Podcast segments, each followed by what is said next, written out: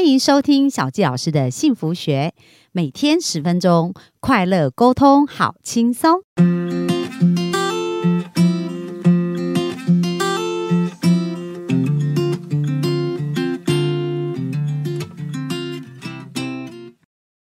欢迎收听小纪老师的幸福学，很开心又在空中跟大家见面。那很开心啊，终于回到了台湾，所以要来为这个杜拜的学习之旅做一个 ending 哦。那在我从杜拜，我是从星期五的早上飞机飞回来的，然后我飞回来的时候是去香港转机，再回来台湾。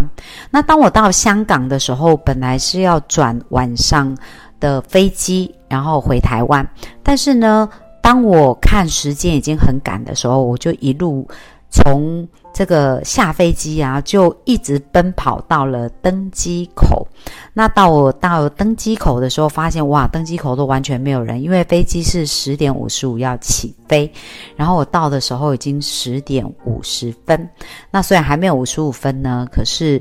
check in 的就是在那个验机票的柜台人员就说我现在已经不能够登机了，所以那我就问他说，那我接下来应该怎么办这样子。他就说因为我们前一个航班他的时间是 delay 的，所以呢阿联酋航空有帮我们特别在安排另外的安排，然后他就告诉我到第10号的那个登机口那边去。那我就从40几号的登机口就走了很长，走到10号登机口，但是那个登机口并没有人。那在斜对方就有一个柜台，所以我就去问那个柜台说，那接下来要怎么处理。那他就但是呢我要问他之前呢，我前面排了一个外国的客人，那这个外国的旅客，他也在处理他机票的一个问题哦，所以大约那个客服人员跟他处理了将近15分钟到20分钟的时间。那我看着他们，虽然我很急嘛，因为我想说那这样子到底接下来要怎么样这样，可是因为前面的客人还没有处理完。那终于处理完过了20分钟以后，换到我的时候，那他就打电话给阿联酋航空，然后因为我已经又进了海关了，那后来他们就派了一个客服人员，就是他们的一个职员来接我，因为一定要有他们的一个内部的人员才能够把我从海关接出去。那位协助厘清的这个小姐，她就说因为我们整个航班要转机回台北全部都没有搭上这个飞机，因为全部就 delay。 那后来这个行政人员接到我的时候，他就告诉我说其实他们都有拿那个牌子在门口等，可是因为我冲得太快，所以完全就没看到这个牌子，就直接又入海关了这样。那当我要出海关的时候啊就是后来，所以当天晚上就没有飞机嘛，就需要等到隔天的时间。那要等到隔天早上，他们就帮我们安排在机场的饭店住宿。可是呢，我们需要先出关，就是因为那个出关是因为那个饭店是在机场的大厅之外，所以它是需要出海关的。那当我要出海关去排队要过海关的时候，哇，大排长龙，那时候已经12点多了吧。然后排了很长很长的队伍，所以后来在出海关的这个过程，我又花了将近快要2个小时，等到我出海关走到饭店的时候，已经是凌晨快要2点了。然后呢，我在隔天早上要搭8点的飞机，所以等于6点半的时候就需要去机场 check in。 好，那所以我也只剩下4个小时可以睡。那结果呢，隔天早上啊，当我到机场去 check in 的时候呢，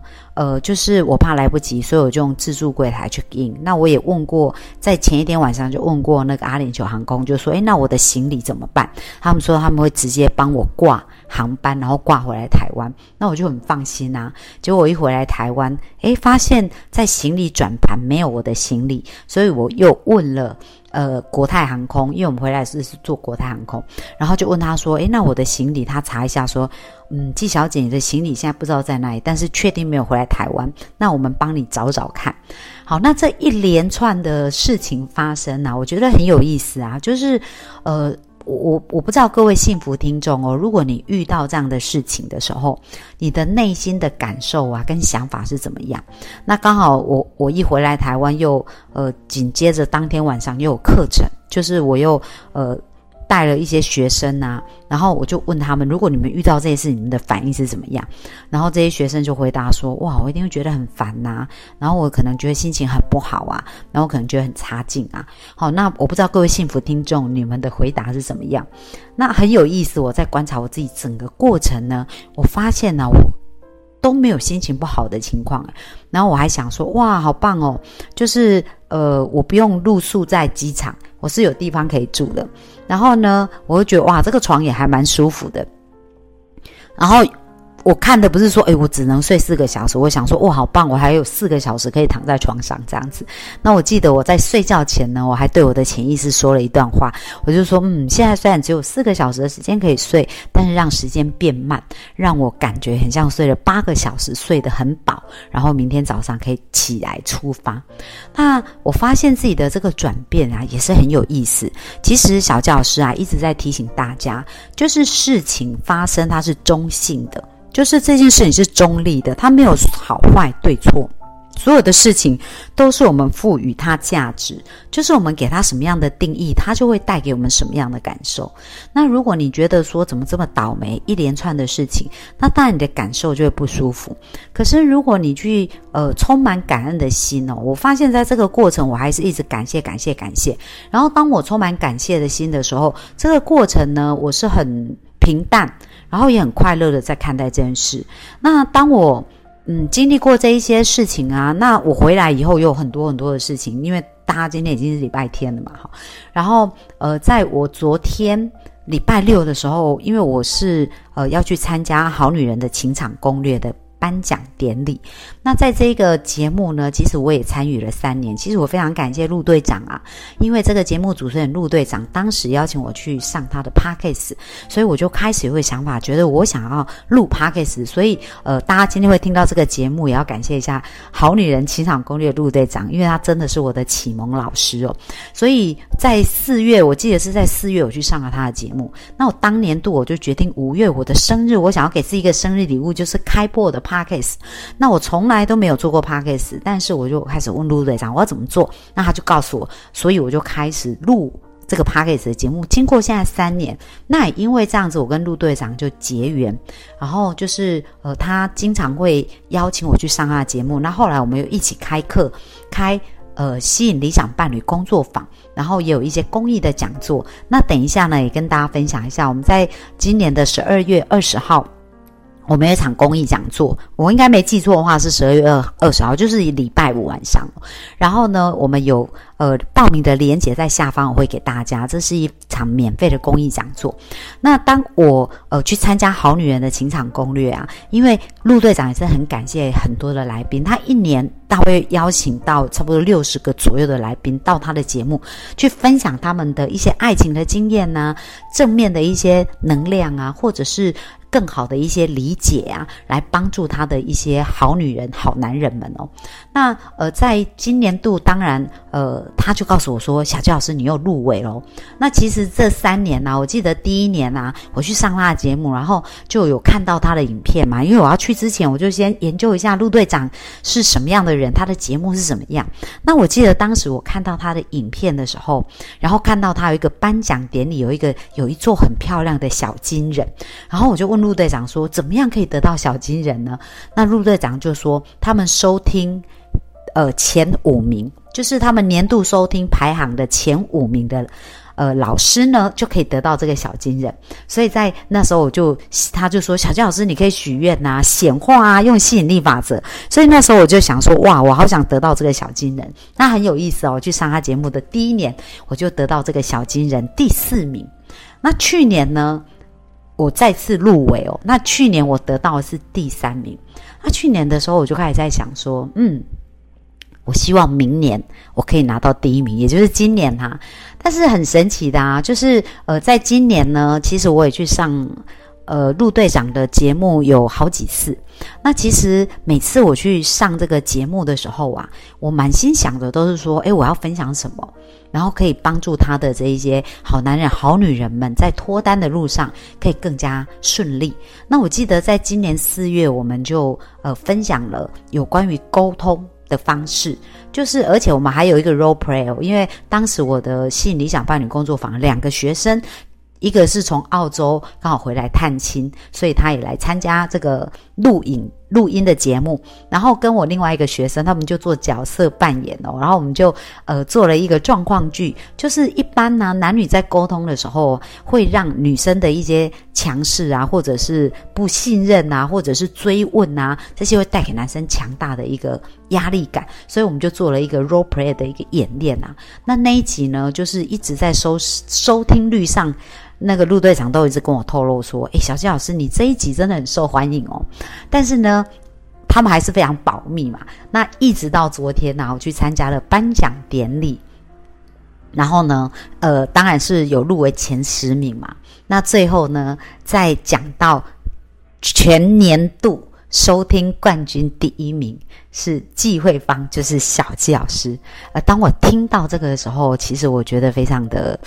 兴奋而且也觉得非常非常的感动。那其实我感动的事情是，虽然这件事我曾经有过我想要拿到小军人的收听冠军，不过我并没有非常费力或者非常努力的一直去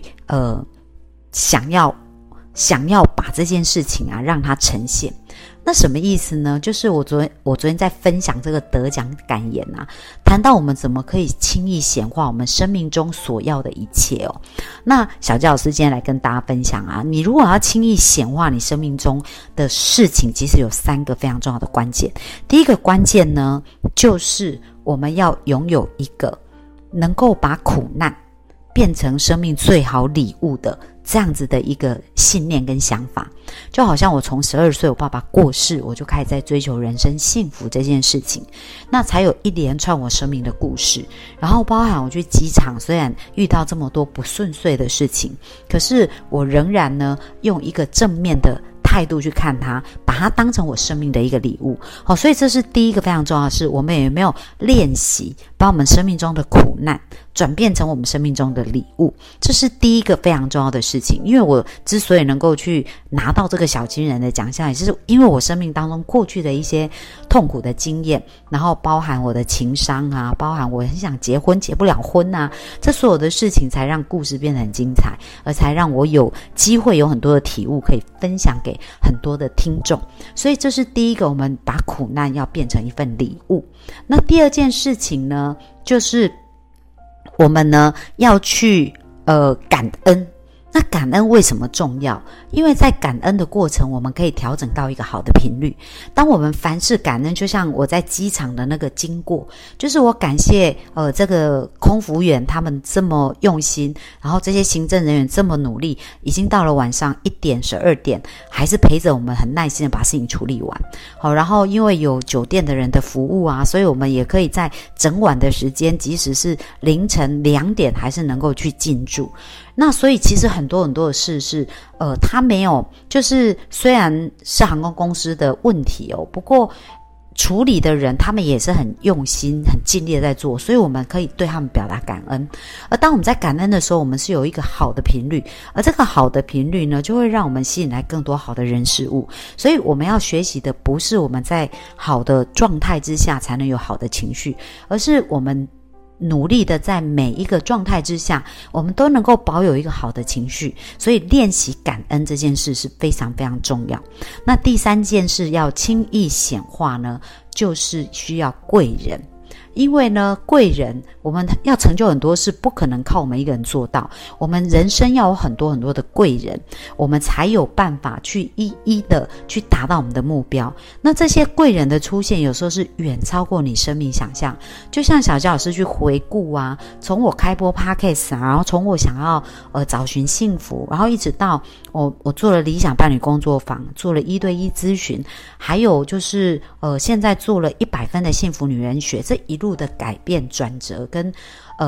很多的成就其实都来自于很多贵人的帮助。那其实我刚刚讲陆队长，真的我非常感谢他协助我。然后另外还有一个，因为透过陆队长我认识了丹妮表姐。那大家知道丹妮表姐是一个非常知名的一个网红哦，而且她是一个非常直率而且很可爱的一个女孩子哦。那其实因为认识丹妮表姐呢，也让我今年生命有很大很大的转变哦。从今年4月开始啊，我的1对1咨询啊， NAC 的咨询啊，感情的咨询啊，天赋的咨询没有停过。为什么？因为丹妮表姐在她的节目啊，在她自己的 podcast， 然后在她的